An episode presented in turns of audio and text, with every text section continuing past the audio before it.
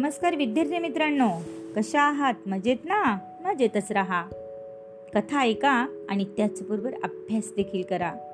दालन संस्कार कथांचे या माझ्या उपक्रमात मी माधुरी पाटील शाळा मोडाळे तालुका इगतपुरी जिल्हा नाशिक तुम्हा सर्व छोट्या दोस्तांचे मनापासून हार्दिक स्वागत करते. मुलांनो या उपक्रमात आपण ऐकत आहोत गमतीदार कथा. चला तर मग सुरू करूयात आजची गमतीदार कथा. कथेचे नाव आहे जनतेचा पैसा. एक राजा होता. त्याचे मोठे राज्य होते. त्याचे राज्य अनेक प्रांतात विभागले गेलेले होते. आणि प्रत्येक प्रांतावर राजाने एक एक सुभेदार नेमलेला होता. राजा प्रजेच्या कल्याणासाठी सतत झटत असे. सुभेदारांना त्याची सक्त ताकीद होती. जनतेच्या विरोधात त्यांनी कोणतेही काम करू नये. आपल्या वाढदिवसाला तो मोठा दरबार भरवत असे ज्यात उत्तम कारभार करणाऱ्यांना सुभेदाराला गौरविण्यात येत असे. मुलांनो ज्यांनी उत्तम काम केलं अशांना ते तो राजा काय करत होता? त्यांचा गौरव करत होता. एका वर्षी याच प्रकारे राजाच्या वाढदिवशी विशेष समारोह आयोजित करण्यात आला होता. राजाला प्रत्येक सुभेदार आपल्या भागात केलेल्या कामाची माहिती देऊ लागला. राजा ती लक्षपूर्वक ऐकत होता. उत्तरेकडच्या सुभेदाराने यावर्षी तिप्पट कर जमा केलेला होता आणि दक्षिणेकडच्या सुभेदाराने दुप्पट सोने जमा केले होते. तर पूर्वेकडच्या सुभेदाराने राज्याच्या अंतर्गत शत्रूंचा बंदोबस्त केला होता. आणखी एका सुभेदाराने राजा राज्यासाठी उत्पन्नाचे नवे मार्ग हुडकून काढले होते. आणि ते सारेच सुभेदार आपल्या कामाची महती राजाला सांगून राजा राजाने आपल्याच आपल्यालाच पुरस्कृत करावे अशी आस बाळगत होते. सगळ्यात शेवटी मगधचा सुभेदार उठला. आणि तो म्हणाला तो असं म्हणाला महाराज माझ्या प्रांतात यावेळी फार कमी वसुली झाली आहे. दुष्काळ पडल्याने शेतकरी कर भरू शकले नाहीत. मागच्याच वर्षी शिल्लक धनही संपत आलेला आहे. उरलेल्या पैशातून मी काही धर्मशाळा आणि पाणपोया बांधू इच्छितो. आणि दवाखानेही सुरू करण्याचे माझ्या मनात आहे. मुलांसाठी शाळाही मला सुरू करायच्या आहेत. पण पैसे कुठून आणायचे हा खरा प्रश्न आहे. राजा काही वेळ शांत बसला. मग उठून त्याने मगधच्या सुभेदाराला पुरस्कार जाहीर केला. सगळीकडे शांतता पसरली. सगळे एकमेकांच्या तोंडाकडे पाहू लागले. हा काय निर्णय झाला? देशाच्या तिजोरीतील सर्व पैसे संपवणाऱ्याला बक्षीस आणि पुरस्कार असं प्रत्येकाच्या मनात आलं.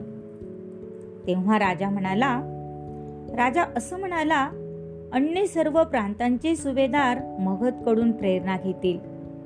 जनतेचा पैसा जनतेच्या कामीच यायला हवा. जनतेचे शोषण करणे योग्य नाही.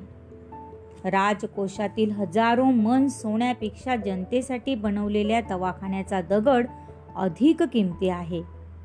कारण तो जनतेची प्रत्यक्ष सेवा करत आहे. सर्व प्रांतांचे सुभेदार मानाखाली खालून बसले होते. राजाचे म्हणणे त्यांच्या लक्षात आले होते. जो प्रजेवर प्रेम करणारा राजा कोण होता? तर तो होता इतिहास प्रसिद्ध सम्राट अशोक. प्रजेवर इतके प्रेम करणारा हा राजा प्रथम अतिशय क्रूर होता. जो त्याची आज्ञा मानत नसे त्याला तो आपल्या हाताने मारून देखील टाकत असे. एकदा त्याच्या पाचशे अधिकाऱ्यांनी त्याची अवज्ञा केली म्हणून त्याने त्यांचा शिरच्छेद केला होता. एकदा त्याने पाचशे बायकांना जिवंत जाळले होते. त्यांचा काय गुन्हा तर? त्या त्याच्यासमोर अशोक वृक्षाची पाने तोडत होत्या. तेव्हा अशोकाला वाटले आपले नाव अशोक असल्याने आपल्याला चिडविण्यासाठी त्या असे मुद्दामूनच करत आहेत. आणि त्यामुळे संतप्त झालेल्या राजाने त्यांना मृत्यूदंड केला. प्रजा त्याच्या अन्याय आणि क्रूरतेला वैतागून गेली होती. राजाने आपल्याबरोबरच एका मारेकरीला नेमले होते. जो राजाच्या आज्ञेचे आज्ञेने लोकांना मारत असे. मारेकऱ्याचे नाव चंदागिरीक होते. तो फारच निर्दयी होता. अशोकाने एका अतिशय वैभवशाली देखणा महाल त्याच्यासाठी बनवला होता.